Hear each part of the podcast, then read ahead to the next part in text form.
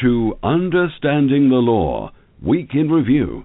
The show is hosted by Peter Lamont and Bob Hughes and is a service of the law offices of Peter J. Lamont and Associates. The firm has offices in New Jersey, New York, Colorado, Puerto Rico, and affiliated offices throughout the country. Understanding the Law, Week in Review, is a weekly radio broadcast discussing recent legal and business news and topics. As always, we welcome calls from our listeners. If you wish to discuss any of today's topics, please call our switchboard at 347 855 8831. Please note that this broadcast does not constitute legal advice and does not create an attorney client relationship with any of our listeners. And now, your hosts, Peter Lamont and Bob Hughes. Good morning. Welcome to uh, Week in Review. Got another great show with lots of stuff going on. We've got, uh, well, this is the week before Halloween, so we've got some Halloween news to talk about and uh, some updates, which is, is great. Um, you know, we remember the man with his penis. We've got a great update about uh, about that. So we're looking forward to getting. Is that an accurate statement? um, but before we get into the story, let me just uh, let me just make a, a note and thank our sponsor. Today's show is sponsored by Audible, the leading provider of audiobooks on the internet.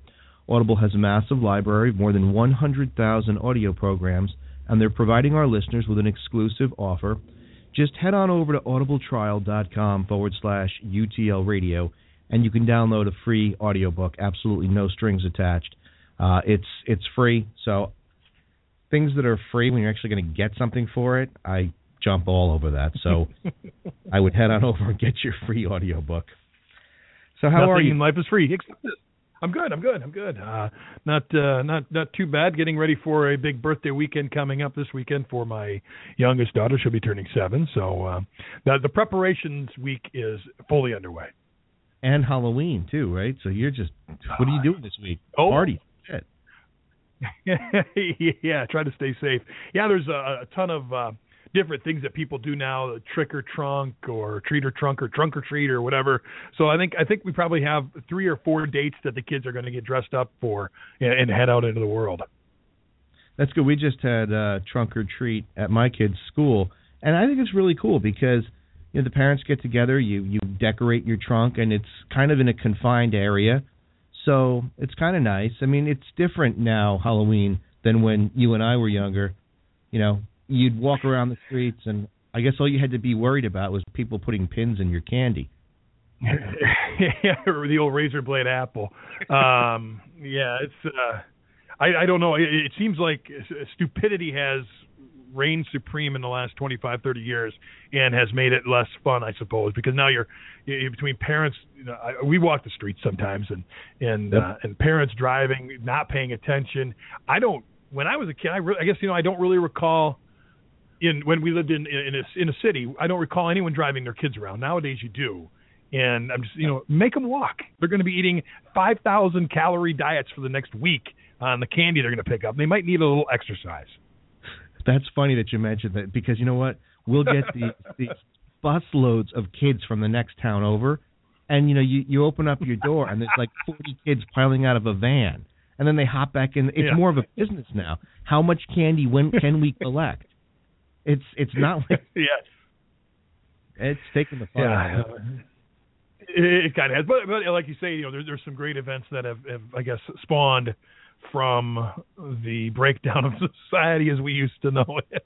and that's it's made life a little bit easier. Like the trunk or treat, you go to one location, you're roam around, and, and you get things taken care of. So it's kind of it's it's it's nice in one way, but uh, it, it's definitely shaping into our 24/7, always on the go lifestyle. So. Yeah, that's for sure. Well, before we get into the stories, I just want to um, I want to kind of pat ourselves on the back. Um, today, we were listed at number one show or one of the top shows on Blog Talk Radio for not you and me, unfortunately, but for uh, last Oh, Thursday. man. I know, I know, I got your hopes up. We got to work towards that. I, I kudos to you then. That's right. We have a goal. Yep. Last Thursday's show, we had Captain Lee from Bravo's hit show Below Deck. And, um, you know, first of all, I have to say again, Captain Lee was an absolutely fantastic guest. We talked about leadership. And, you know, what the, the nicest thing about Captain Lee is he had scheduled with us to be on Thursday for an hour. And the day before the show, he got a call from the network from Bravo, and they said we need you to fly out because we're shooting the uh, reunion special. And you know when when Bravo's paying you, when, when Bravo calls, you just go because they're so big that if you want to be on that show, you just go. And he very easily could have turned around and said, "Listen, I've got to make this flight. I'll be in the airport. I'm too busy."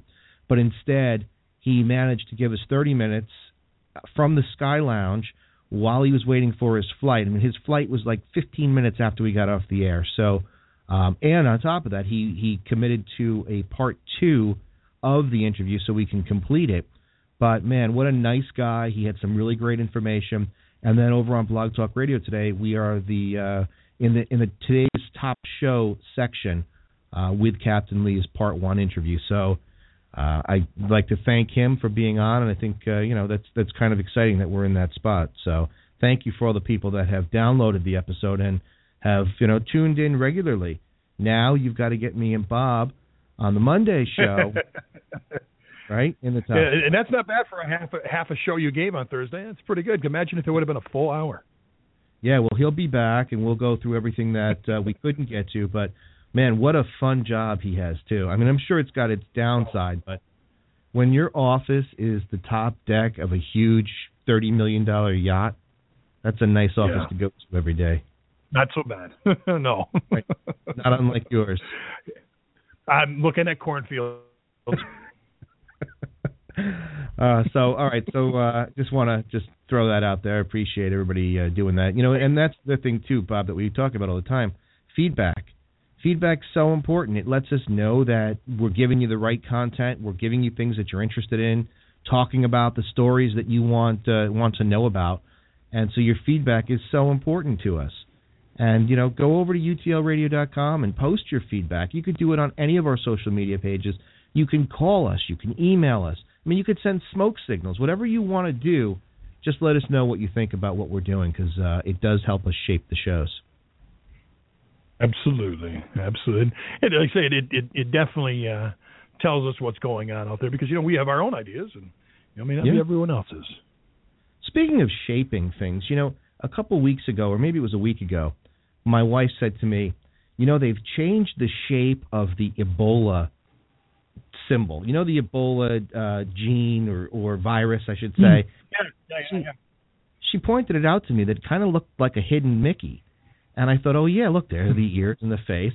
And and since then, they've sort of modified the the virus a little bit, but um, so I thought that was interesting. I well, it's mutating into a Disney character. Soon it will end up with only one parent. That's right. But you know what? Talking about Ebola, have you heard about the nurse who's now suing because she was quarantined for 21 days? Yes, yes, yes. What do you think about Oh. that? The um, I think it's it's it's it's about time. Number one that at least one individual is remaining standing when they stood up on uh, the, over the weekend to say, hey, you know what, we need to quarantine these people on our own because the federal government isn't doing anything.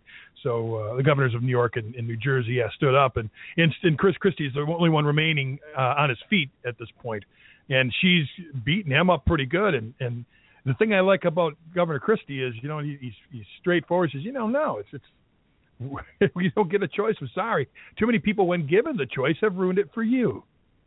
Yeah.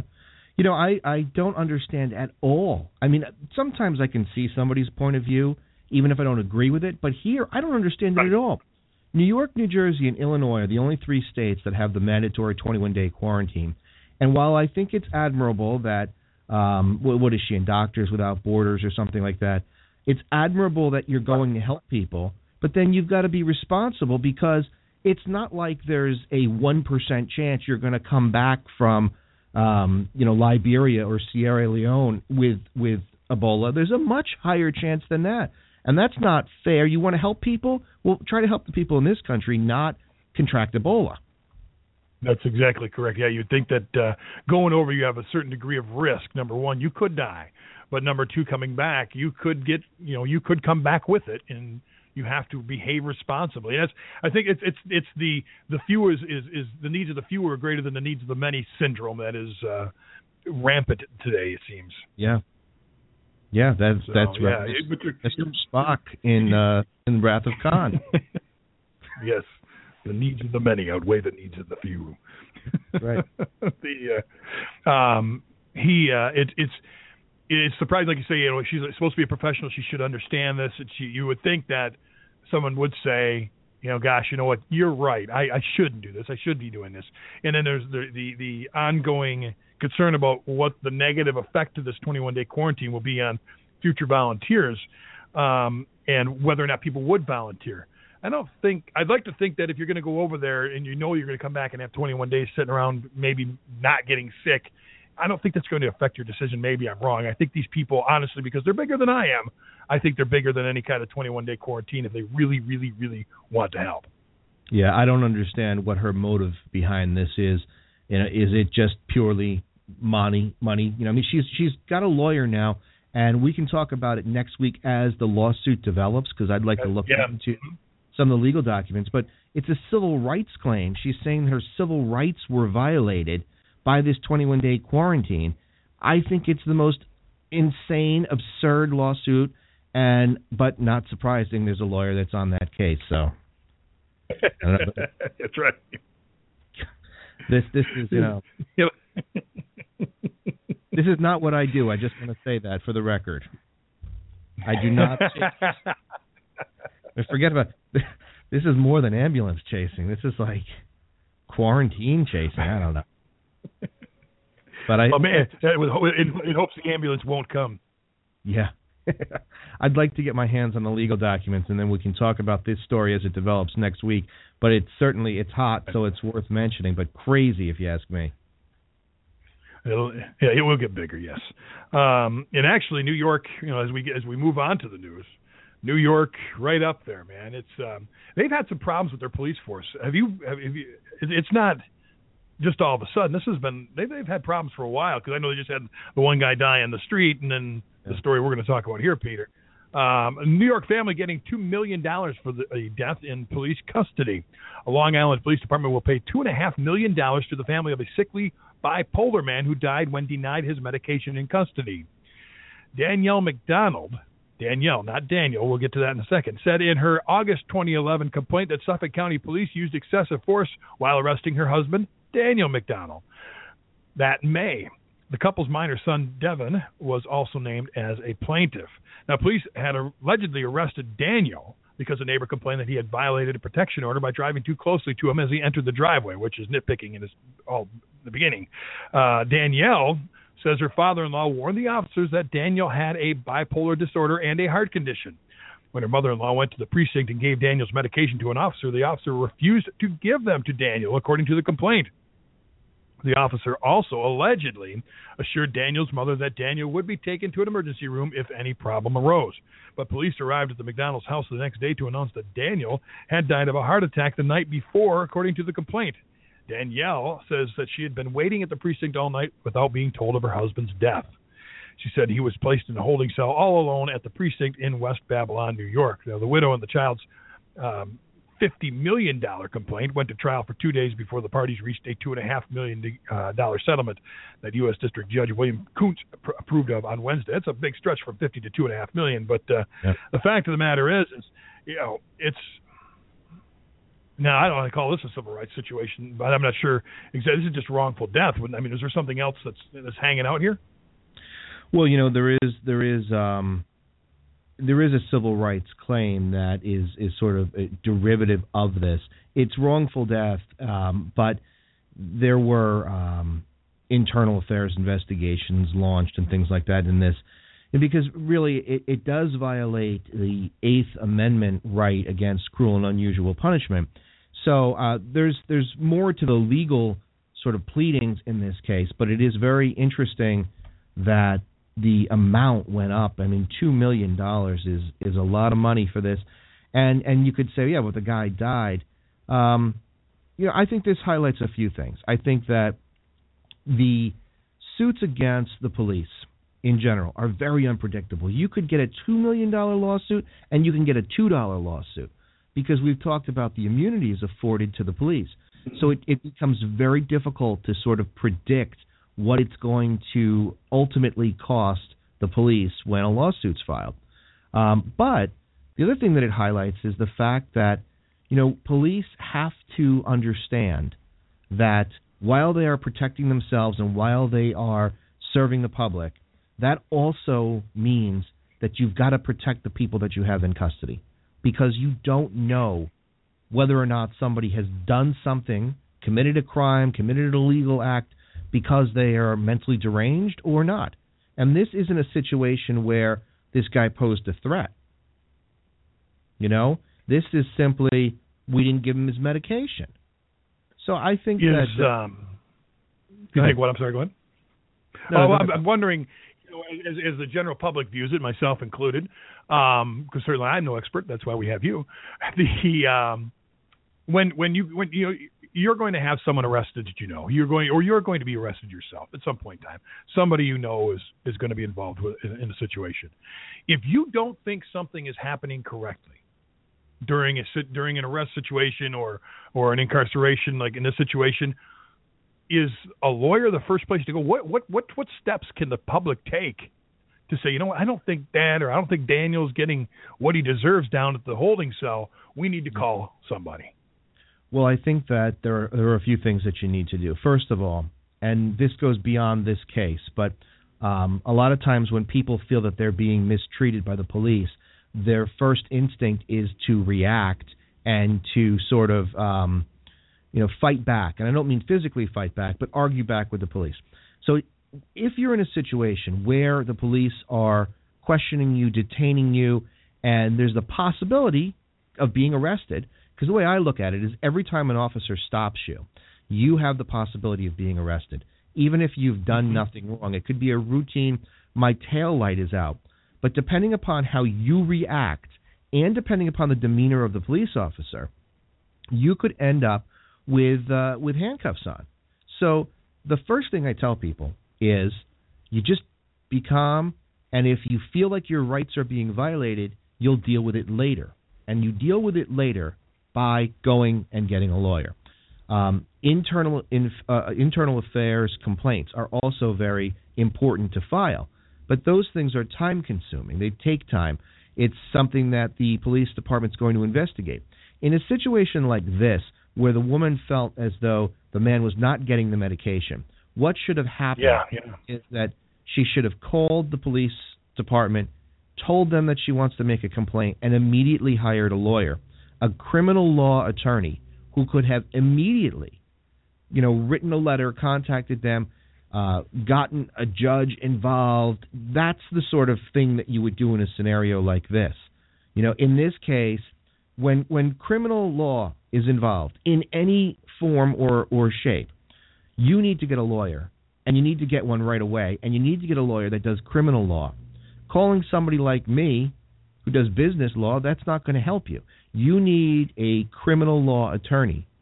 You know, this isn't mm-hmm. a scenario where you go out and you get the guy right out of law school because he's the cheapest, and you don't get the guy that your family's been dealing with uh, as a real estate attorney you need to get a, a specialist, somebody that handles criminal law, because they know the judges, they know the police chiefs, they know the players, and this might not have happened if you had jumped on. And not laying blame on anyone, on, on, on the uh, on the family. They just didn't know. Right, right, and that's you know that's the thing. What do you do because you feel helpless, um, and and it's the police, and the police, depending upon who you've got, as an officer. They can be very intimidating. They do it on purpose. Uh, we've talked about that whole football mentality, and uh, I, I think that that's everybody knows what generally the police are like. And I think when you see a police officer who's friendly, it's like, whoa, look at this guy. You know, a funny story. When I was up in Maine this summer, we were driving through, um, I think it was Boothbay Harbor, and there's a cop at the corner, and he's standing there. And I said to my wife, you know, because I see the cop, and I said, "Is your seatbelt on? You know, don't anybody look." I'm not doing anything wrong, but I don't want to get pulled over. And so my wife looks out the window, and I'm thinking to myself, "Oh, don't look, don't look!" And all of a sudden, he waves to us, and he says, "How are you?" And I thought to myself, "Well, we're in like you know the twilight zone because this guy is not, you know, what I'm used to in the New York, New Jersey area." So but it's rare. It's very rare. I think most officers are um, whether it's uh, protecting themselves. Remember we talked about that guy down in Georgia who was pulled over at the gas station and the cop told him to get mm-hmm. your license, and then when he goes in to get it, he starts shooting him. So I don't know. Yes. I, I I think it's a lot of inexperience. I think it's a lot of fear. I think that the training uh, that the the police are going through, I think is is sort of off. I think that there's a lot of paramilitary training going on and not enough how to deal with people. And I think that that's where they're going on going wrong. So, but I think that um, the key to this is fix it. Yeah, the key here is that when you're in a situation like this, get a lawyer right away. You know, even if you call a lawyer and the lawyer says I can't help you right now, you've got to wait till this happens. Then at least, you know, you've done what you could. So. Mm-hmm. Yes. So there you go. Let's get somebody involved that knows what's going on. Um, speaking of knowing what's going on, I continue to be amazed at what schools don't know. Parents blaming bullying for a daughter's suicide. Middle schooler Haley Joy Lamberth overcame epilepsy and to, uh, to become a straight A student, star athlete, and gifted artist. But school bullies caused her to kill herself, her family is claiming in court. Haley's parents sued the Clark County School District in Nevada, its top administrators, a dean, a counselor, and a teacher on Wednesday in Clark County Court. Haley was 12 when she entered seventh grade at Thurman White Middle School in August of 2013, and it just took four months of torment from school bullies and inaction from school officials for his daughter to commit suicide on December 12th, according to her father. Now, from August until her death, the Lamberths say that severe and abusive acts of bullying confronted Haley on both discrete occasions and on a pervasive basis at the school after her death, a school investigation showed a bully was a stu- was a student and identified as CH, with uh, whom the school officials twice had suspended for bullying, according to the lawsuit. The Lamberths say Haley and her peers witnessed acts of bullying by CH towards students on a regular basis. The bully also left letters in Haley's locker, the parents say. Now, the school's investigation also revealed that another student identified as JJ bullied Haley in their, uh, excuse me, an, another student had identified that Haley was being bullied in their physical education class nearly every day for two months, which the teacher had witnessed but ignored. A classmate told school investigators that no one was doing anything about the bullying. Now, Nevada law requires teachers, and probably most states do, who witness or who are made aware of bullying to report it to the school officials, but the PE teacher did not do this, according to the Lamberths. In a March email to Haley's father, the defendant, which is the middle school president, Andrea Katona, told him that when a student reports bullying on the school's anonymous website, an automated email is sent to school officials notifying them of the report. Now, JJ did this. The school's progressive discipline plan requires school officials to investigate any reported bullying and obtain written statements from witnesses, but the Lamberths say school officials did nothing. Nevada law requires school officials to investigate within one day any bullying they witness or that is reported to them and also notify the parents of the bullied, stu- bullied students. But the Lamberths say that never happened again. Now, there's just a list of things they haven't done. And three weeks after the anonymous report of Haley being bullied, the Lamberths say two days after her 13th birthday was when she committed suicide. They asked the one of the defendants, the school dean, Ron Kamen, for a copy of Haley's disciplinary and other files, but he was told there were no files due to Haley being an exemplary student. However, Lamberth returned to school later that day, and the principal gave him the disciplinary file, which Kamen had denied existed, and revealed school officials were aware of the bullying report. Lamberths are seeking punitive damages for wrongful death, negligence, infliction of emotional distress, civil rights violations, defamation, unreasonable publicity, failure to protect protect privacy, and false light invasion of privacy. So, just a list of charges being thrown at the school, but it certainly sounds like, again, it's amazing that these schools are aware of this and doing nothing. You know, it really is. And I think that at this point, as a parent, you would hope that school officials and teachers would understand bullying. They don't. They don't seem to get it. I don't think that that it you know has really hit home. And you know, we just did the whole Pacer um, Wear Orange campaign. Mm-hmm. Uh, we're working with Pacer this month and, and, and promoting the idea of uh, you know stop bullying. And you hear a story like this, and it just really um, it, it's so frustrating because here is a case where the school should should be uh, sued. They should be meant to pay millions of dollars. But what good is that? Because their daughter's dead.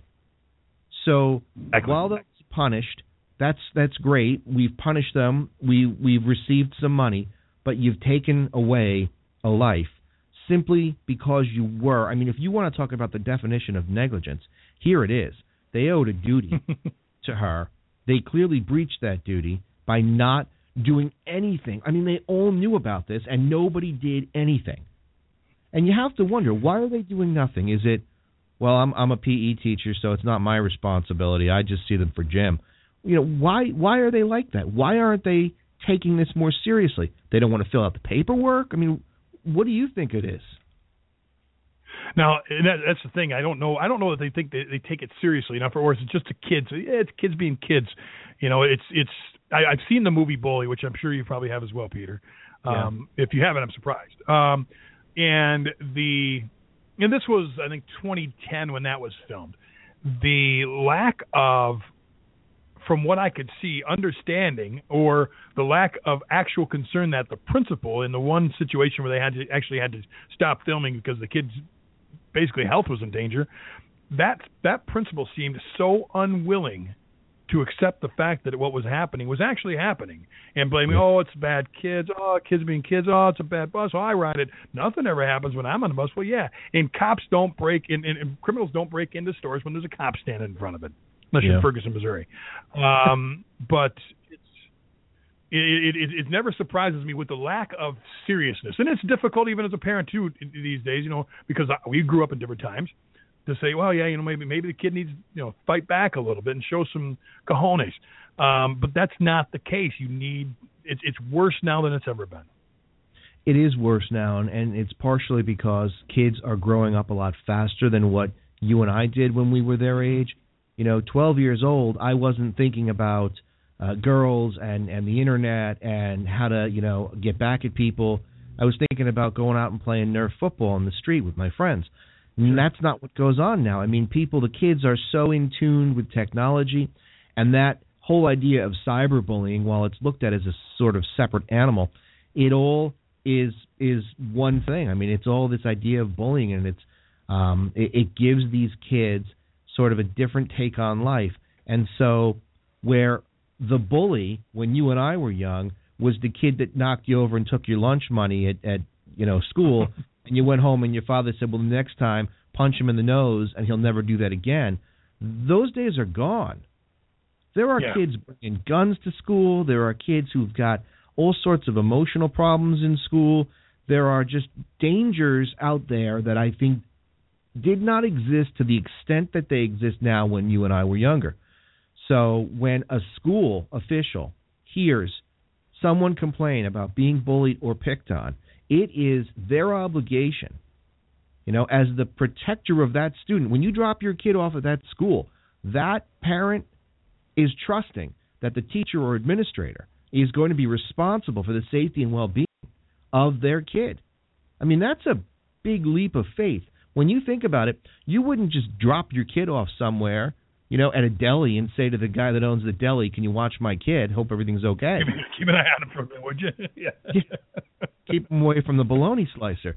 But you know, we do that every day, and we don't really, really know the the educators. They're teachers. We know them. We meet them at back to school night, but you don't really know them until the school year develops and you're entrusting the safety of your kids, the most precious precious thing that you have, to strangers, they must step up and know that they have an obligation that they have to fulfill. And when they hear someone complain about being picked on, it is not something to say, you know, it's kids or boys will be boys. That mentality is passe. It's, you can't go and, and you know try to revive that sort of mentality. You've got to take action. Yeah, no, and you're absolutely right. And it, it, hopefully they start to understand it. I think now more they, they are, and I'm sure that there are more places that uh, um, are, are getting more aware of it through unfortunate situations like this. But I I would expect that all 50 states have laws now that uh, require yeah. some form of action. So um, there's there's at that point there leaves little excuse for things not to happen. So no, every um, let alone. Has, oh, go ahead. Yeah, every no, state. No, every state. Has, yeah. So, and and worse yet is when teachers get involved. Wayne, New Jersey. How far is this from you, Peter? I always ask you that when I see New Jersey.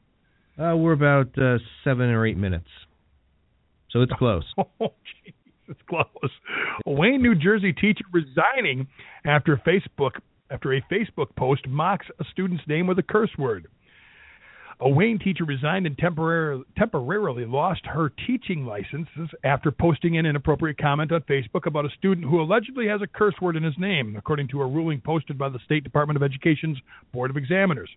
Yvette Nichols admitted, according to state documents, that her statements were immature, but noted that they were based solely on the fact that the student's name contained the word, well, fill in your S for poop. There you go. Um, I know we're not we're not con- confined to uh, FCC rules, but we'll keep it clean. Uh, the board said it could not condone Nichols' actions, but her sincere sense of remorse, coupled with her long and unblemished record and her cogent, her cogent explanation of what transpired in her life during that time period, militate against the revocation of her certificates. Basically saying she had a lot of stuff going on. You know, hey, it's okay.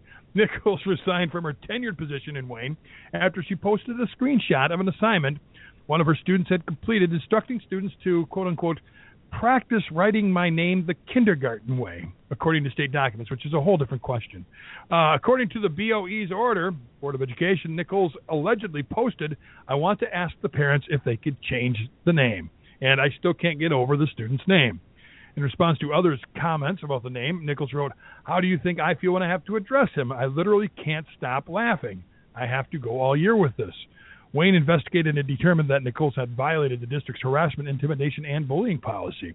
Nichols held a teacher of certificate of edu- excuse me, teacher of elementary school certificate of eligibility with advanced standing issued in September of 20 well 2000 and a teacher of elementary school certificate issued in 2001 on September 19th of this year the board of examiners voted to suspend Nichols teachers of elementary school certificate with eligibility with advanced standing and her teacher of elementary school certificate for a period of 1 year.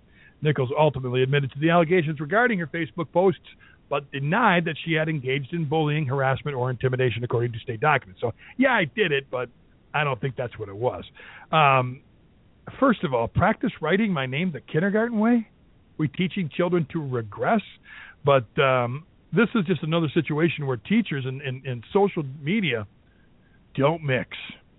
No, no, and, and you know when we think of a bully, nowadays you think about kid on kid in school, but what you don't think about is teacher on kid, and it's so prevalent, and people just overlook it.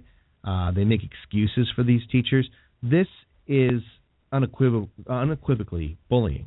There's no other way around this, and she should resign. I mean, she should never teach again. There are are teachers that um, I'm aware of in some of the local schools who have gone so far as to do things like um, make a, a, comedic song about a student or out of a student's name, uh, and it's it's aimed at humiliating and harassing, and it's bullying, and then you can call it whatever you want, um, you know, but that's what it is, and and it's terrible that an adult would stoop that low and and be that abusive to a child I don't care whether you're a, a senior in high school or a sixth grader. It's unacceptable, and you should not be teaching. Now, you know, yeah. there are people who are going to say, yeah, but the kid's name was uh, the kid's name was shit, basically. And yeah, you know, literally. There, yeah, there's humor in in that. I have to say that that it is humorous, right? But it's not for a teacher to make fun of. And you know, this is hard because the teacher is 100% at fault. Never should that teacher teach again, ever. When you do something against a student, never teach again. But on a completely separate note, I think that a parent needs to consider what they're doing with their kids because you don't want to put your kid in a situation where they're going to be picked on. You know, um, I try to right. Like, like you know, look, my my middle guy, right? His favorite color is pink, mm-hmm. and there's nothing wrong with that. We're all for it. If he wants to wear a, a pink polo shirt, go ahead. But you know, if he said to me, "I want a pink backpack," I think I'd probably steer him away from that. Not because I'm embarrassed that he likes pink, but because I wouldn't want other kids to pick on him. If my kid's name was shit, I think I'd probably want to make it into something else. Shiitake, You know, something like that. I mean, I, if you want to keep Sure. that in there, but we could come up with something else, right? Shitsky. The well, not- that's the thing. Yeah. the uh, the fact of the matter is, it, it, it's it's funny to kids. It shouldn't be. Fu- yeah, as a teacher, you would think, "Geez, that's a little unfortunate. We need to get around this yeah. and, and and figure out a way not to have to deal with it." Because every time, even if you don't think it's funny as a teacher, every time you say his name in class, everyone's going to cackle. yeah. That's not going to help the kid. Right. The teacher could have come up with a solution, or the parents. And I'm not making any excuse for the teacher, but just as a parent myself, I, I don't. If if I was from a different culture, but I'm here in this country, and I understand that my kid's name is shit, I would want to change it. I'd want to call him anything but that. And so Right. that's something that I I don't understand why they didn't do that. But then if the parent doesn't do it, then again you're entrusting the safety and well-being of your kid to that teacher. The teacher should have said, "We're going to call you S. We're going to call you, you know, whatever." But obviously that didn't happen, and there's no excuse for the teacher. Well, it's funny that um, uh, this this this weekend around Facebook, um, I have various friends who are teachers, and there is a signed petition going around online that is talking about Time Magazine, and Times Times cover for this coming week is it's nearly impossible to fire a te- a bad teacher, and. Of course, there's a war going on on tenure laws per se, or the, the, that's the actionable phrase this now is a war on somebody or something. There's a war on teachers. There's a war on tenure. And and and, and, and when I saw this post from a teacher, I said, "Well, it's true." I said, "I read the cover says it's nearly impossible to fire a bad teacher. Tell me that's not true." No, it absolutely And is. here's the, just, the first thing the teacher here, here's uh, an example of it. yeah. Yeah, yeah. So it's it's it's unfortunate that you know. I mean, it, and again, I'm not anti-teacher. They just have a very good union.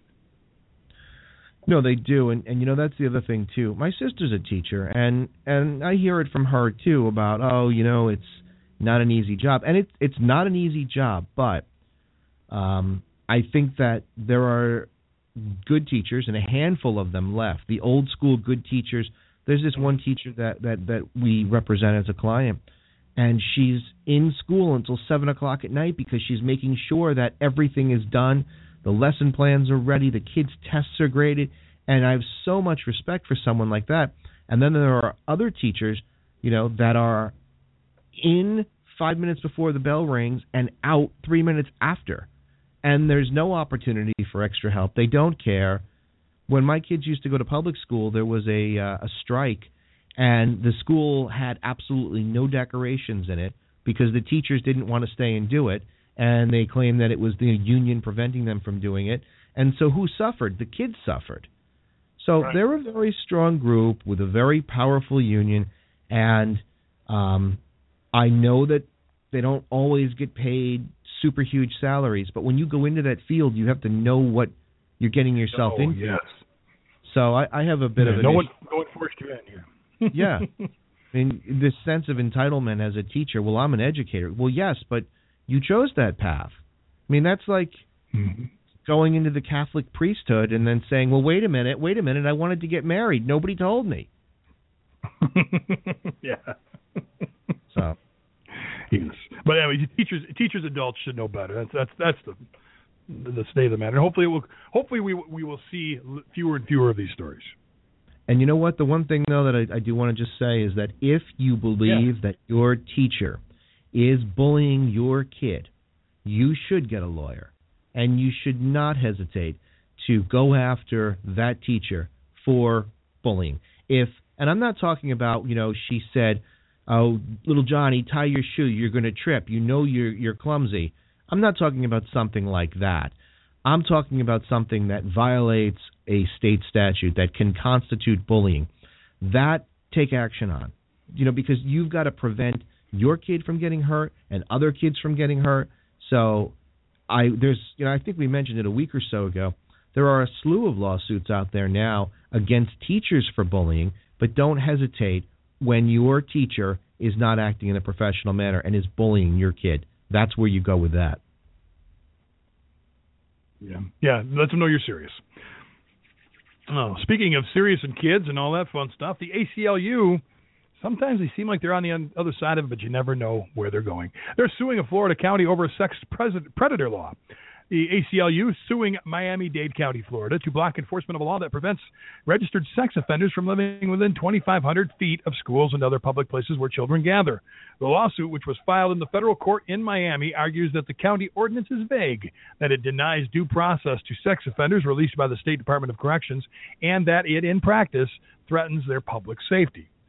Uh, their complaint is stating that the individuals who frequently subsist on meager incomes after being released from prisons are unable to locate stable, affordable housing in Miami Dade County. This transience is primarily because the ordinance arbitrarily renders off limit broad swaths of housing.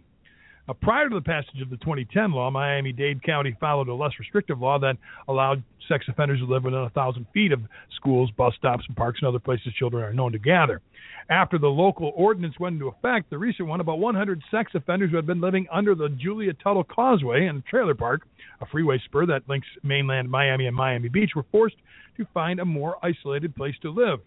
Now, the complaint continues that the Miami Dade State Attorney's Office and Miami Dade County, County uh, Homeless Trust lobbied defendants to have a nearby youth emergency shelter called Miami Bridge Youth and Family Services Incorporated classified as a school. Their aim, they're saying anyway, the ACLU, is that it was to evict former sexual offenders in the area through uh, the River Park Trailer Park and the bridge coexisting within 2,500 feet of each other for years without incident. Now, the ACLU says this lobbying lobbying pressure led the Florida DOC to deem Miami Bridge a school. It then evicted dozens of offenders covered by the ordinance. Now, the complaint also saying it did so despite the fact that defendants had previously approved these residences, excuse me, residences, and despite the fact that the Dade, Miami-Dade Police Department declined to enforce Miami Bridge as a school for those registrants not under the FDOC supervision. According to the complaint, many of them, including plaintiffs identified as John Doe's 1 through 3, now live in a railroad yard in nearby Hialeah's warehouse district. Now that's you know it, it, it's it's a difficult line to cross. What you know you're, you're going between what's right and what's wrong and what's what you should be doing. Now they're saying, of course, that it doesn't matter. It, it their their years of research doesn't prove that uh, keeping people away from these spots leads to recidivism. So the ACLU always fun to deal with, but uh, what are they going to do here, Peter? I cannot believe I I I, I don't know. I, I think this is turning into the Jesse Ventura hour, but um, I can't see they are even. Why would they do this? You know, look. Here's my take on this. I've got kids. I want my kids protected. If I've got somebody living nearby who is a sexual predator, I did not force them to commit that crime. They did it on their own. Whether they're crazy, whether they just you know think that that's okay to do, I have no idea. But what I do know is if you've done it once, you are probably prone to doing it again, and I don't want you to do it again with my kids or anybody in the neighborhood. So my or at least thinking about it. Yeah, you know what? There's a jury charge when you're on trial, um, and, and it essentially means false in one, false in the other. So the judge will say to you, "Listen, jury, if you deem Mr. Smith to have lied to you in in his testimony in this one instance, then it is okay for you to assume that he's lied about other things as well. And that's a jury charge that's used throughout the country. Yeah.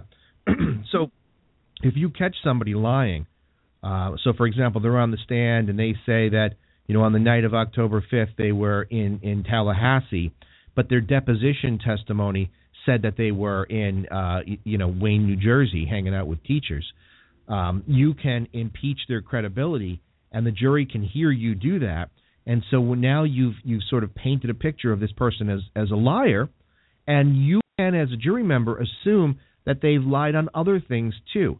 So if I can assume that if you lie at trial, that you're lying not just in one area of your testimony, but throughout your testimony, why would why would it be so out of the question for me to assume that a sexual predator who has acted once will not act again? That makes no sense to me. So I think that when you commit a crime like that, this isn't you know petty larceny. This isn't I needed money to eat and I broke into a convenience store.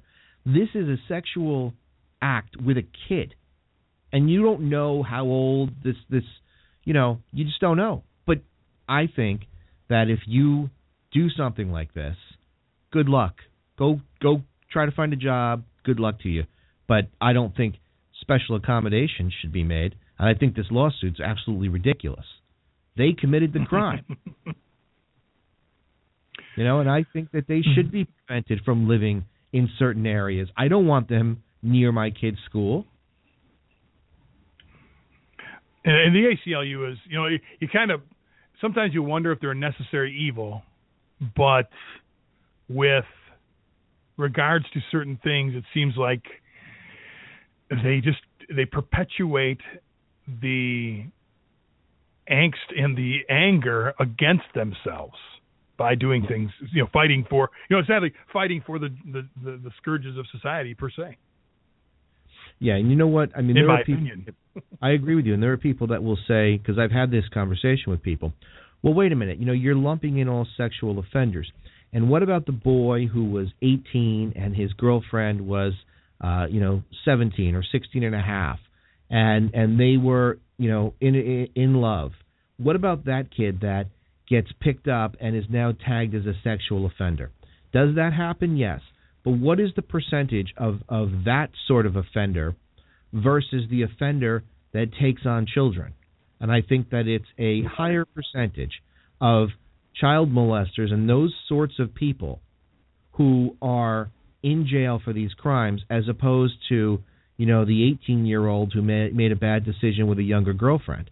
And I think that unfortunately, go back to what you said earlier, the needs of the many outweigh the needs of the few and I want my neighborhood and children protected. So if you get caught up in this because you made a bad decision, I feel sorry for you, but that doesn't mean that I want to run the risk of having a sexual predator, you know, live anywhere near my family. Exactly. Yes. No. I don't want a serial arsonist living next door either. Right. You know, or, or a bullying teacher. None of that. yeah, that's right. None of it is. We do what we can to protect the nest.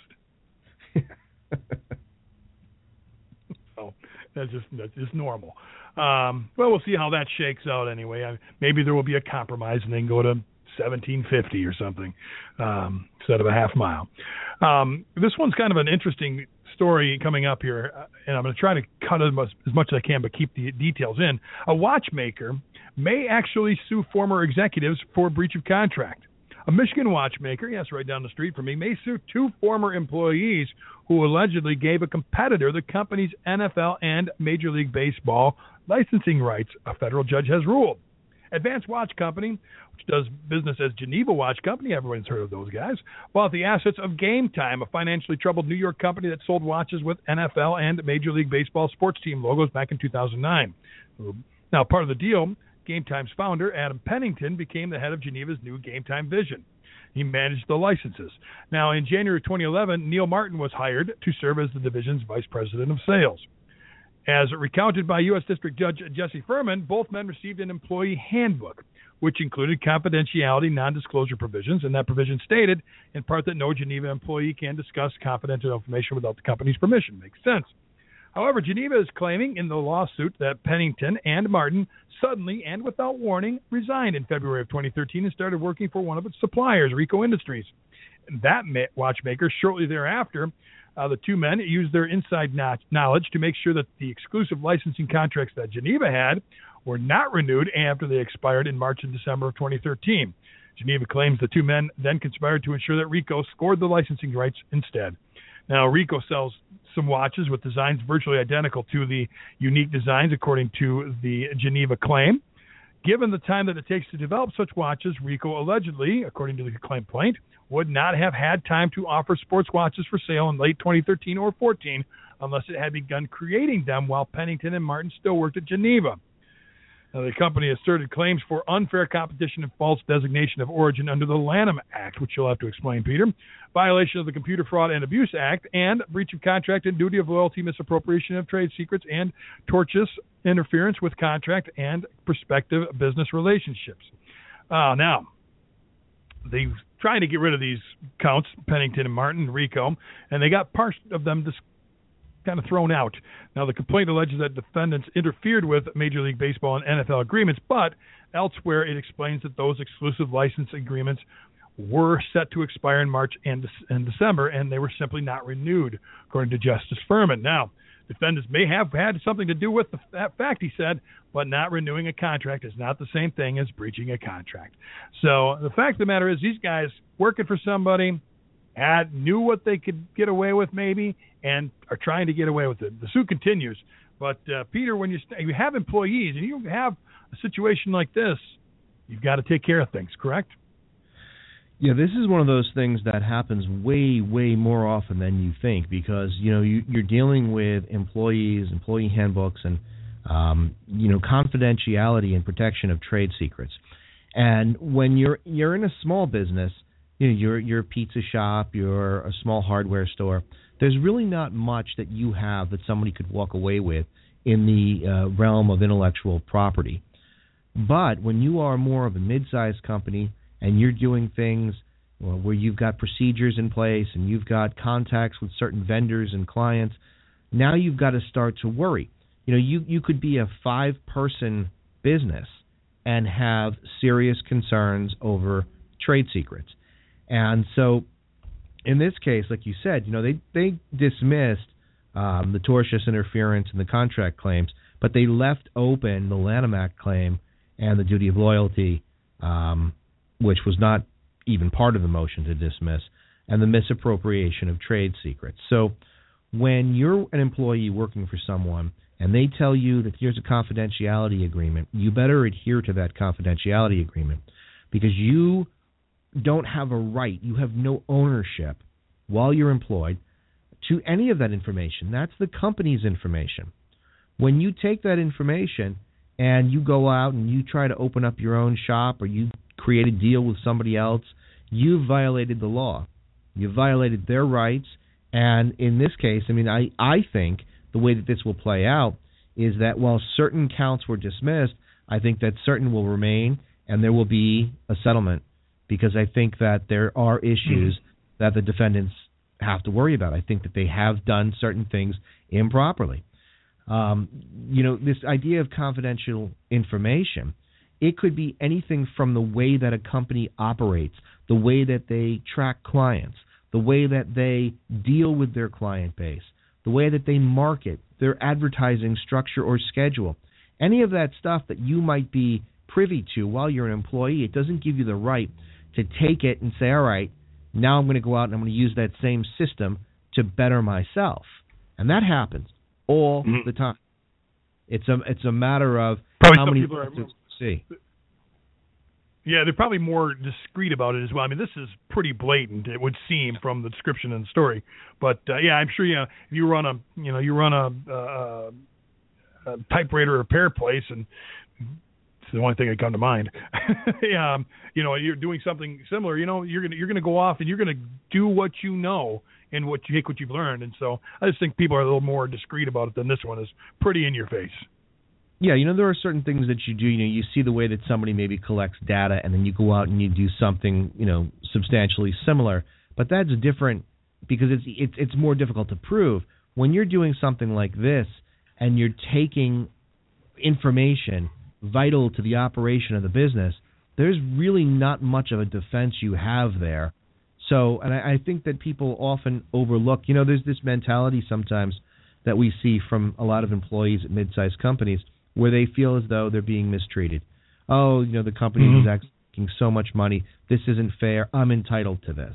Well, you might feel that way, but you're not going to feel that way when you're sued and, you know, facing possibly losing your house over something like this. So, you know, sure. you have to be very, very careful with what you're doing. You're not entitled to it. It's not your possession or belonging. And it's also something that um, should resonate in people's mind. When you get a handbook, read it. I know it's like you know, yes. it's a waste. People think, oh, it's a waste of time. You know, I'd rather sit and read something else on the toilet. But this is really important that you understand what's in your handbook. Start providing uh, laminated copies of your handbook attached to the rear, the inside of the stall door at your business for every yeah. every week. Change out a different page. You can make sure your employees will read it at that point. people people and of course Clorox wipes to uh, clean them up. Absolutely. But you know they throw these things on the shelf or in their bag and they never look at them again. But you've got to look at them because you have to understand what the terms of your employment are. You know, it's not simply when's payday. It's well, what are the rules, policies, and regulations in this company, and how can I make sure that I do my best work and not do something inappropriate? Because even if something's not per se criminal or illegal, if you violate the terms of your employment, you're going to be fired. So, read the books. And, and from an employer standpoint, you got to protect yourself as well. So yeah, yep. Um, speaking of, we start talking about well, um, uh, well, can't think of the, the term here. Geez, oh man, um, intellectual rights. Yes. I couldn't get that out of my tongue. Alternate hip hop band must arbitrate a dispute. Members of the hip hop band The Pharcyde must arbitrate a legal wrangle over the use of its name. A federal judge has ruled. The Pharcyde, formed in South Central LA in 1989, released its first and best known album, A Bizarre Ride to the Pharcyde, in 1992 on Delicious Vinyl Records. Now, Romye Robinson, Imani Wilcox, Trevant Hardson, and Derrick Stewart performed as the Pharcyde. In 1997, Stewart left the Pharcyde, amended his recording contract with Delicious Vinyl, and the group continued as a trio until Hardson's departure in the summer of 1999. Though Hardson and the remaining members of the group entered into a settlement and disassociation agreement, Robinson and Wilcox alleged in a 2013 lawsuit that Hardson and Stewart had breached agreements by performing under the Pharcyde name. 2008, Robinson, Wilcox, Stewart, and Hardson drew up a contract as they briefly reunited. That agreement made it clear that the Pharcyde mark belonged to them, Robinson and Wilcox, alleging.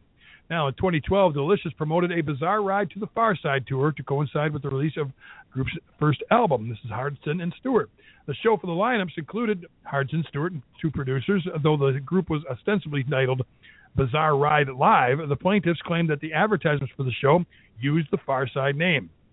U.S. District Judge Christina Snyder on August 1st of 2013 issued an injunction barring Hardson and Delicious Vinyl from using the Pharcyde name and Bizarre to Ride the Pharcyde marks. In September of this year, Hardson asked the judge to compel arbitration of the dispute under the terms of the party settlement and disassociation agreement.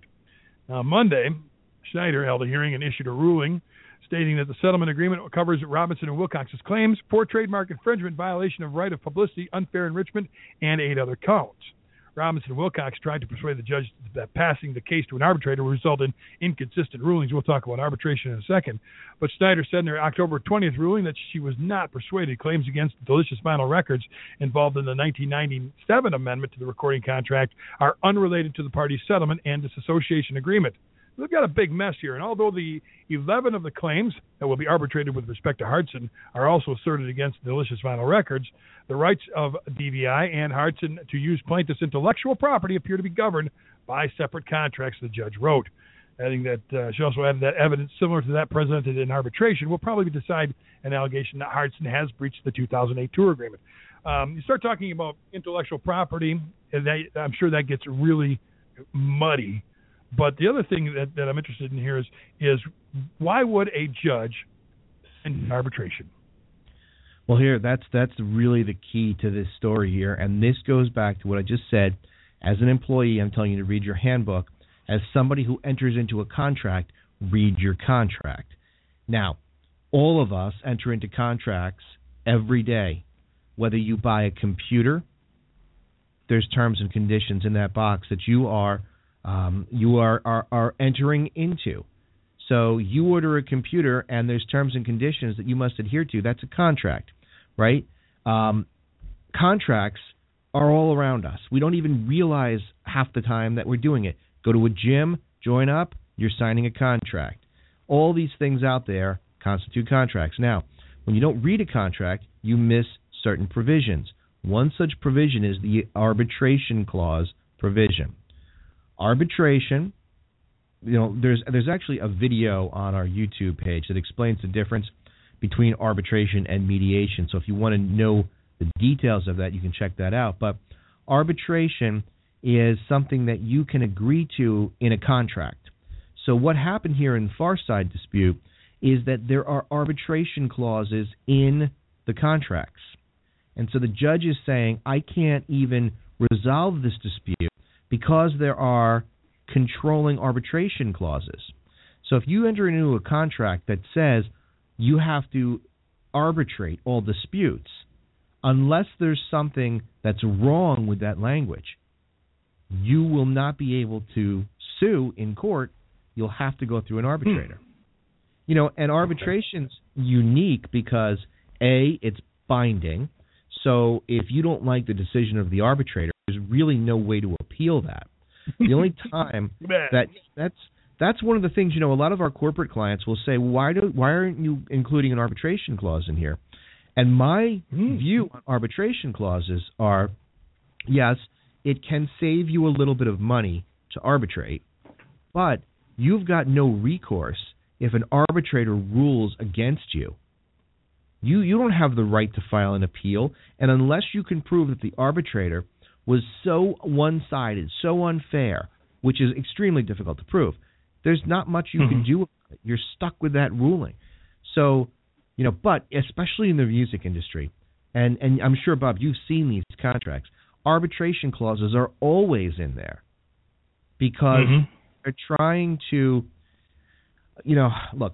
I've done thousands of arbitrations over the course of my career, and for the most part, you are in front of King Solomon all the time. They are always splitting the baby you know, regardless of how adept the arbitrator may be, you are taking a guy who has seen your case a handful of times versus a judge who has seen your case much more than that. And you're saying, I'm going to sit down with you on this day and we're going to arbitrate this dispute. He's going to do the best he can, but he doesn't have your personalities down. You haven't been in front of him for case management conferences or motions. He's going to look at what's on the paper and make a decision. And more often than not, you've got somebody that splits the baby. Well, you know, I think that, you know, you're probably right, but I can also see their side. So I like to stay away from that because I want to be able to have the ability to appeal if there's something an, an error of law, um, and and you know I want to have the ability to get a judge involved to know the case. But you know, aside from that, arbitration's everywhere. Arbitration clauses are everywhere. So you've got to be aware of that. You've got to read the contract. By filing this motion, by going to the court, all Pharcyde has done is essentially wasted money and time. You know, the arbitration clause, unless you're trying to, to get out of that arbitration clause, which you can file a lawsuit to say that the contract terms are not enforceable, and that includes the arbitration clause. But again, that's a handful of times that you're going to be able to, to win that argument. Most often, sure. you sign that agreement and you're bound by the terms. And that includes, in certain states, you know, we had a case years ago against Dell Computers because somebody wanted to file a class action against Dell, and Dell has a terms and conditions sheet inside their box, and it said that you've got to arbitrate all disputes and there's a prohibition against class action. Um, and it was interesting because that was Dell's position, and and the individual who wanted to file the class action, his argument was, yeah, but I didn't agree to any terms, and the court ruled like this. They said, when you got the box home and you opened it up, did you see the paperwork that was inside? And the plaintiff said yes. The judge said, did you read it? And the plaintiff said no. And he said, well, if you had read it, it would have told you what the terms and conditions of the sale of this computer are, and it includes arbitration. So, you bought the computer, you agreed to their terms. If you didn't want to agree to their terms, you could have sent the computer back. And he ruled, you know, in favor of Dell. So, which is interesting because I don't know anybody that reads any of those. Me neither. You'd, you'd spend your life reading. it's um, an interesting interesting concept, an interesting way to insulate yourself. Yeah, yeah, but you know what? I, I look practically speaking, when those things, I don't. Lucky if I can find the receipt. I'm not going to read. I don't read the instructions when I have to put something together. I'm certainly. Yeah, yeah, that's no fun. It takes the no. adventure out of something new. That's right. and if I end up with extra pieces, that's a bonus. If I buy enough of these, I'll have another one. That's right. An extra.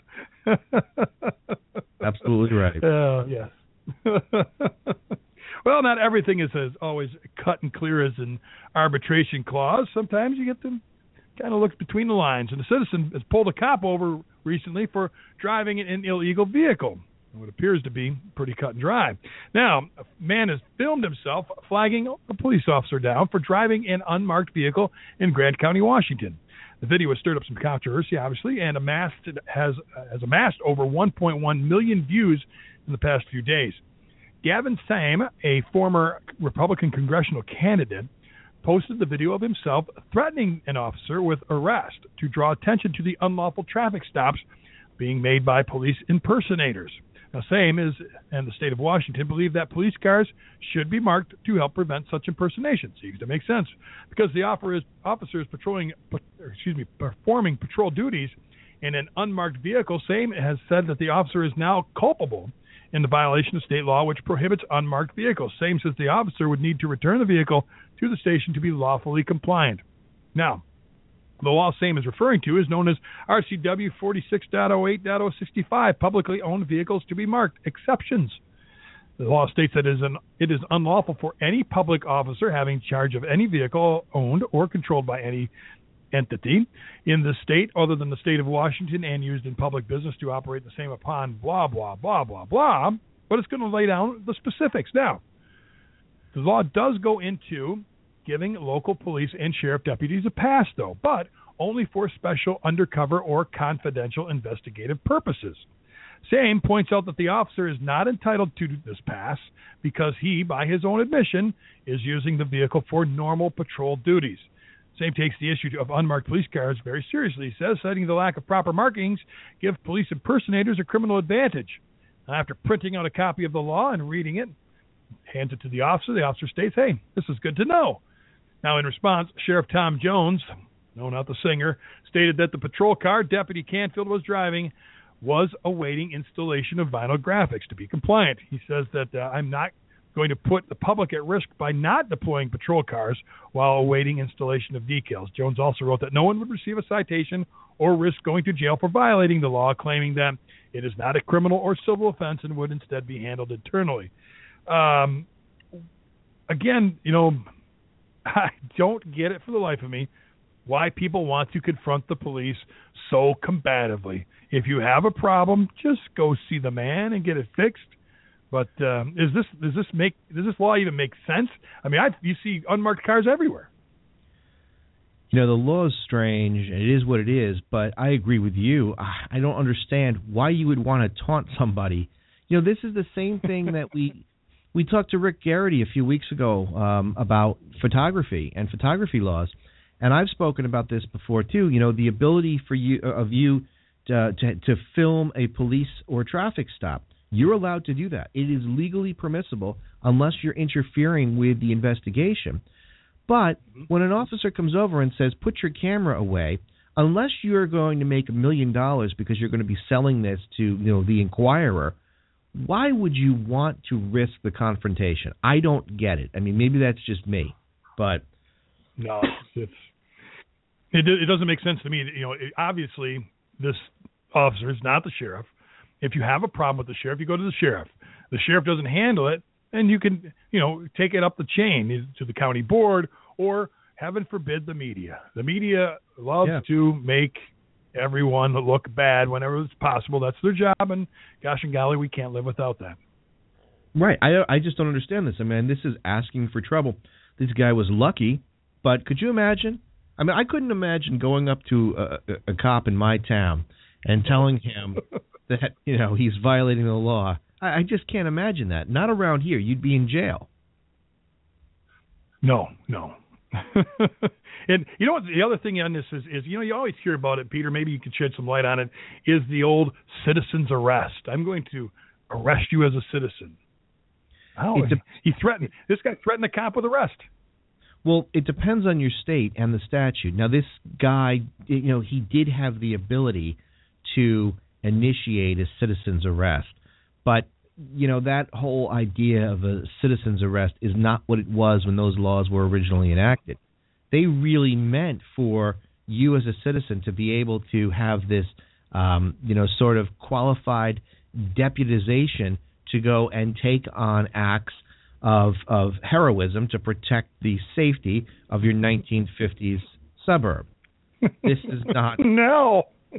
Yeah. Now, I mean, this is yeah, those laws are are essentially dead. Um, there are some states that have them, and you can make a citizen's arrest, but I I I would not advise it at all. You know, people have enough to worry about, and unless there's going to be a big superhero movement and people are going to start dressing up in capes and cowls and going out and that, that, you know, that's uh, happening. That's happening. Yes. yes.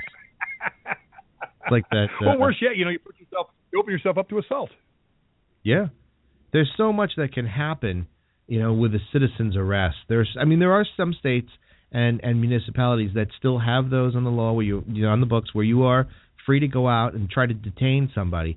But I'll tell you, if somebody tried to detain me because they didn't bring my garbage cans in on Wednesday morning when they were empty or Wednesday or Tuesday night, I wouldn't take kindly to it. And depending upon the strength of the attempted arrest, I might have to get physical back. So, you know, I think that that's just you're asking for trouble. Yeah, It might be in my There- there- head first. Yes. Take it up at the board. Yeah, so I think this is. I mean, there's those people who are out there who are like, yeah, yeah, yeah, stick it to the man. This guy's a hero. But then I think, well, you're lucky that you didn't end up in jail, and I think you're stupid. But Yeah.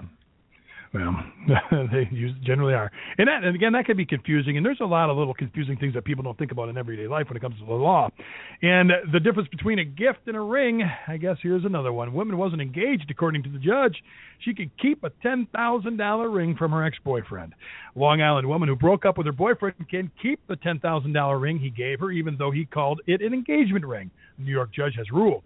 New York, like many other states, typically requires women to return engagement rings in the event a proposed marriage is broken off, reports the New York Post. However, 48 year old Debbie Lopez successfully argued to keep the ring given to her by her ex boyfriend in 2010, despite having broken off the relationship in 2012. How did Lopez succeed in keeping the pricey piece of jewelry? Great case.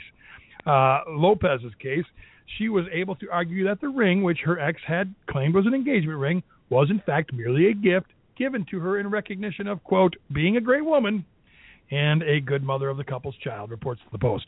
Now, Lopez's former boyfriend, 52 year old Joseph Robert Torres, told the court that he had asked Lopez to marry him and that she said yes. But the judge in the case ruled that the ring was given as an outright gift to Lopez and not as a conditional gift made in the contemplation of marriage. The law regarding whether a woman who has received an engagement ring is required to return it varies from both state to state and by situation. Generally, however, in states, in many states, excuse me, engagement rings are considered conditional gifts that can be revoked in the event that the condition, in this case marriage, fails to occur. But even in states which consider engagement rings to be conditional gifts, the person who received the ring may successfully argue to keep the ring if, as the judges found in this case, the ring was not given under the condition of marriage, but rather as an outright gift that can be revoked. Holy cow, could that be confusing? Uh, but I gave you a ring. Eh, ring don't mean anything. Yeah, wow. take- I, I'm surprised. Hey, hey, it's a big ring. go with the Cracker Jack box ring, right? Ten thousand dollar At least ring. on the front end. Wait, wait. the That's why there's engagement rings and wedding rings. Yes. Yeah. Well, why don't you work on Wow. Anything like this Yeah. before? The the plastic promise ring might be good. The little string that you Oh, tie yeah, around yeah, yeah. finger. Here's, here's my class ring, honey. If you could just wear that until we get married, I promise you I'll get you a new Yeah. one. Then he's going to be on the hook because he's promised. Now he's entered into a verbal contract. That's right. Um, have you ever heard anything like this? Is this really something that happens on occasion? Yeah, this is a common scenario where somebody is going to be, you know, upset and want to keep the ring, and I mean this happens with divorces all the time. It happens with engagements all the time.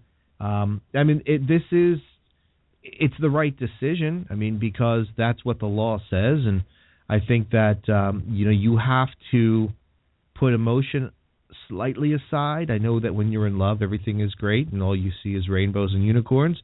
But there is another element to this. Again, we're in a different era. You know, this is not the 1950s where you, you take back your your your school jacket, you know, your varsity jacket, and, and everything's okay. She's not going to slam you all over the internet. Um, things are different now. So when you give somebody a ring, if it's a gift, you don't have to get that gift back. It's a gift. You've given it with no expectation. You've given it because you know you want to. Um, no quid, we, quid pro quo doesn't exist. no, you know we have we have a, a, a case right now against uh, between a brother and sister arguing over the gift of a vehicle to one, you know, yeah. made by the other. Yeah. So these things happen all the time, and and it's this idea of well, was it a promise? Was it an engagement? Because the idea of the engagement is almost like a contract. Well, you know, we we entered into this contract, and the consideration for the contract is the ten thousand dollar ring that I gave you, but it was all under the contemplation of marriage. And so I'm giving you this ring conditionally that you're you know you're going to marry me. Then you get to keep it, and then you get to keep me, and then as I get fat and bald, you still get to keep me. Um, but you know, this is the right decision. But just you know, don't give a ten thousand dollar ring gift. So very Judge Judy of them. I, I don't know. Doesn't that seem like something you'd see on the afternoon television? It totally does. It totally does. But you know, I look if I if when I first met my wife, if I had the money to give her a ten thousand dollar ring, I would have. I absolutely would have. Um, and fortunately for me, everything that I've given her, including the baldness and fatness, she's kept. So so I'm just lucky. yes, you are. Speaking of lucky, and we'll get through this real quick, and we get on to Halloween. Um, the penis amputation fellow back in there was it's been a couple months now. I think it was July when we talked yep. about Mr. Johnny Lee Banks Jr. and his wife. They sued Alabama's Baptist Health System over well, basically he thought he went in for a circumcision and they got a little more than they bargained for. The case was thrown out after a month later uh, because a circuit court judge concluded that it did not meet requirements under the Alabama Medical Liability Act. Under the Act, Jefferson County Judge uh, Jim Huey said the plaintiff shall include in the complaint a detailed specification and factual description of each act. Apparently, he failed to review any medical records, according to the Urology Centers of Alabama. He did not review a single medical record prior to the filing of the lawsuit. Now, the the defendant, calling the complaint fake, scandalous, and calculated to intentionally and publicly harm the reputations of distinguished physicians, says that uh, basically Dr. Bivens, one of the named defendants, said Banks has a history of diabetic wet gangrene of his lower extremities and that he'd seen the patient because of gross swelling and uh, excuse me gross swelling in the penis and scrotum. Now Dr. Bivens said he performed a medically necessary procedure which was allowed to permit urine to pass through a catheter, but as uh, things continued to dis I guess um, disintegrate, things just continued to get worse. So until he can provide, and this is uh, according to the judge, although Huey admitted the plaintiff's injury is extreme, he continued, the extreme nature of the alleged harm is significant.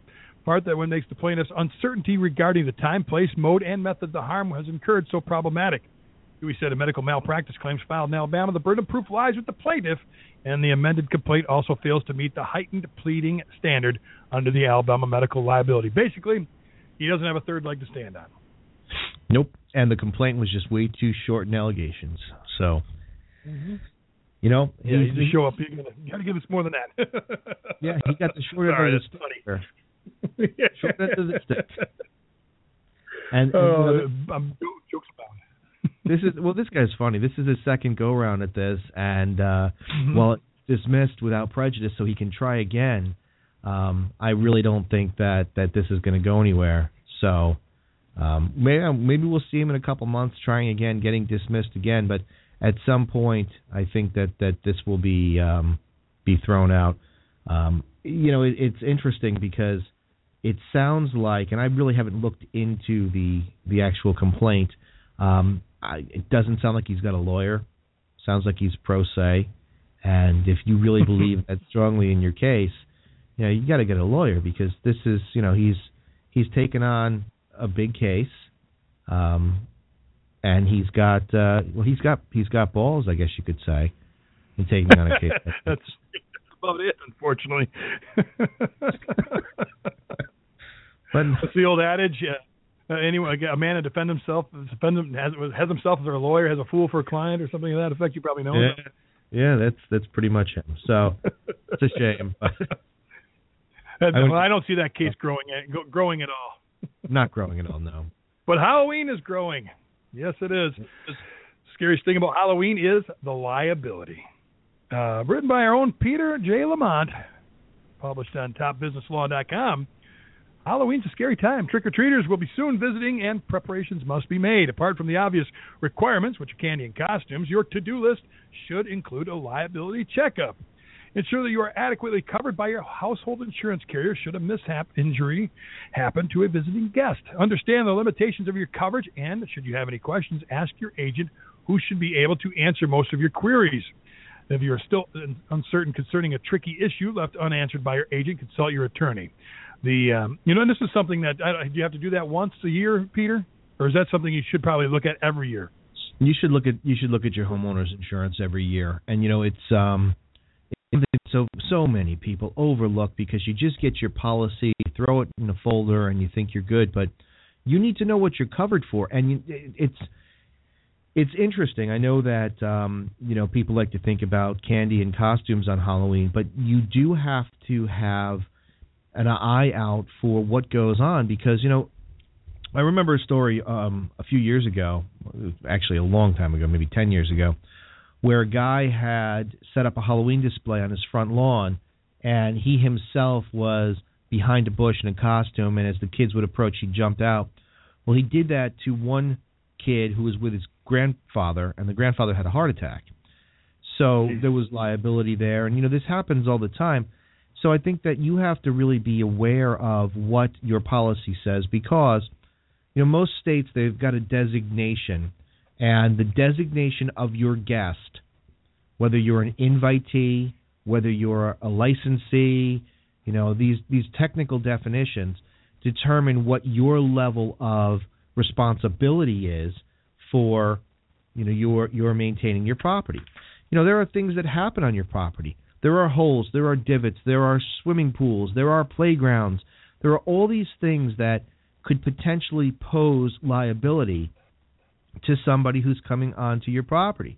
You know, the designation in most states for somebody who is a trick or treater is a social guest, and you don't owe them a a duty to go out and inspect your property to make sure that it's in perfect condition. Okay, um, they take it as they find it essentially, but there are times where things become what they call attractive nuisances. So you've got an uncovered swimming pool in the backyard, and let's say the door to your house is on the side, so as they approach the side, they can see the swimming pool. That could be an attractive nuisance. You know, there's just so many things that you have to be aware of because it's a fun day, it's a fun holiday, and, and you know you don't want to end up being sued. And if you are sued, you want to make sure that your homeowner's insurance is there to cover it. So I know that it's kind of like a downer, and they're like, ah, stupid lawyer talking about being sued at Halloween, but it happens all the time. You know, every year. Yeah, it's I funny because you, yeah, yeah, go ahead. And you you you have a little list of of kind of things to look out for, easy things, and it's kind of funny because I've got one on this list. I have a loose step. You know, yeah. you, you, you, you I, I walk over it every day and say, I got to fix that. Got to fix that. Yeah, got to fix that. But I'll, or I'll walk over on this side of the stairs. Yeah, well, that's that's what I would and, do too. you know, and, and actually, you go through this list. You know, and, and a lot of it makes sense, but you don't think about it. And ensuring the property is lit and tidy. You know, make sure people can see. Make sure there's not things laying around you can trip over. Garden tools. Um, secure potentially dangerous animals. If you have um, weather in your area, make sure it's clear and free of snow and ice. Even wet leaves, believe it or not, I'm sure it can be a, a uh, something someone can slip on. Trees obviously can be magnets for playful children. Make sure that if there's any broken limbs or something hanging down, a kid can jump on, get hurt on. You need to fix that. Yard or gym, or a yard gym, which is what you mentioned as well, um, and put up, uh, you know, just to cover your bases. This is a great point by you. Is put up signs, warning signs of potential problems which cannot be repaired. You know, it's basically a good time for uh, any time of year, really. So, yeah, that's a great list, Peter. Yeah. No, I don't think. I think. I think that's a wise thing. I don't want to say it's. It's. it's oh, you got to listen to this lawyer tell you things. No, that's that's that's a, that's just good common sense. That sometimes you do need to hear it from somebody else in a position of knowledge, like yourself, to say, hey, you know what? Yeah, I know I have the same things, but doesn't absolve you from getting these things fixed and minimizing your exposure. No, and you know it is a fun holiday. You know the other holidays coming up as well. They're all fun. They're meant to be happy times, and you know while you're doing something that is enjoyable, you know you want to make sure that you're also protecting yourself. And as as the the Christmas holidays come around, you know, we're going to talk about some things with holiday parties. But one thing that I want to mention, uh, because there are some places out there that have Halloween parties and they allow you to dress up for Halloween. This is a true story. Um, it was two years ago, three three years ago, three years ago. There was a law firm who represented um, banks on foreclosures, and that was their primary source of income. And so they would be the ones who were going out and dealing with all the evictions and things like that. So they had this office party, and two of the people who worked in the foreclosure department dressed up like homeless people and carried signs that said, You've taken my house and I never got the notice. And it was meant to be a joke because a lot of the people that they were trying to evict, that would be their defense. We didn't get the notice. So Mm-hmm. clearly, this was in such such poor taste. But what happened was a New York Times reporter had been invited to the party because she herself had been a client. And when she saw this, you know, she was so offended. So that's an extreme example. I mean, because that's just way wrong. I mean, here you are, you're representing the banks. People hate you to begin with you, you know, to begin with, and now you're dressing up like somebody who's lost their home. That's crazy, crazy. But well, that's the extreme. You know, when you do have these holiday parties coming up, and especially Halloween things, you need to have a a dress code with respect to costumes. You know, like you know, your kids can't wear certain things to school. Uh, in my kids' school, you're not allowed to wear a mask. Um, you're not allowed to bring in weapons, things like that. You know, fake weapons. If you are a Oh, business, okay. yeah, yeah, not real ones. They're they're permitted. It's just the fake ones. Um, oh, okay, okay. you know, if you're a business, you're have, yeah, you're going to have a Halloween party. Um, you know, a lot of retail organizations and establishments they allow this sort of thing. You've got to be careful to to lay out some guidelines. You can't have, you know, the sexy witch coming in, and and that's not a good thing. You need to be able to set, you know, a, a sort of criteria and say, here's what you can you can wear. Here are the limitations. And if you don't think that you can do that, then you're better off not allowing anybody to dress up because it's Right. going to lead to, you know, employment law cases and discrimination and harassment claims. So you've got to be very careful with that. Um, I don't think I'll be allowing anybody to dress up this Halloween, but you know, that's just me. Killjoy. Um, Yeah. yeah. I, I would figure I'm just gonna I'm gonna dress my children in um, Ebola biosuits and just say they're health workers in Guinea, and that way they're safe and represented with a costume. That's really nice. That's a good, yeah, absolutely. By the way, speaking of that, But while while we were doctors talking, doctors with the orders on the shirt. While we were talking, Sorry, a bad. news alert though about that nurse. So, Uh-huh. according to news alert, Governor Christie just said that arrangements are being made to transfer her back to her home in Maine. So, blinked. He blinked. yep, yep. So it looks like she's going to be going back, and we'll see what happens with the lawsuit if that's going to continue, if that was just a threat. Um, but according to this, this is on um, actually all over the place. This is on on Fox. Oh, It says that um, arrangements are being made to transfer the nurse who said she was being quarantined in prison to be transferred back to her home state of Maine. She'll remain subject to New Jersey's mandatory quarantine order while in New Jersey, um, but in Maine, health officials, officials have been notified of her arrangements and will make a determination under their own laws on her treatment when she arrives. So, all those nice things you said at the beginning of the show out the window. yep, exactly. Governor Christie, you've let me down. Yeah, so she'll be going back. Well, I won't be voting for. I I will not be voting for him in this this this year's gubernatorial election. Well, uh, maybe he was just happy Mostly to get her because. I don't live in New Jersey. Yeah, maybe he was just trying to get rid of her. we don't. We don't want that. Yeah. just, just ship her no out. longer my problem. Brilliant. Yeah, so maybe maybe this is a real good move for me. Well, the hardliners lost. Yeah. Yep. All right. On to another day. Right. yes. All right. So um, let's just talk about real quick what we've got coming up uh, this Thursday. This, Thursday is going to be a fun show. We've got Amy Applebaum. She is a motivational speaker. She her whole business is focused around um, women and success in business. She is a, a coach, a, a motivational speaker, an author.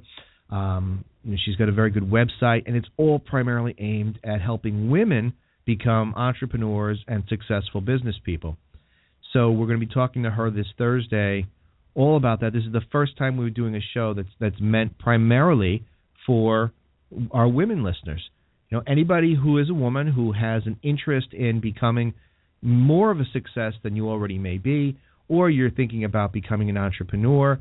Uh, Amy Applebaum is going to talk to us about some of the things that you know women face, some of the challenges and hurdles. Um, you know, we talked last week about Microsoft, or, or the week before, and you know, oh, yeah. he his his approach. We're not going to be having him on the show. He's not going to be giving. yeah, he's not going to be giving any women advice. If you if you want more money, just don't ask for a raise. That's not going to be part of next Thursday's show.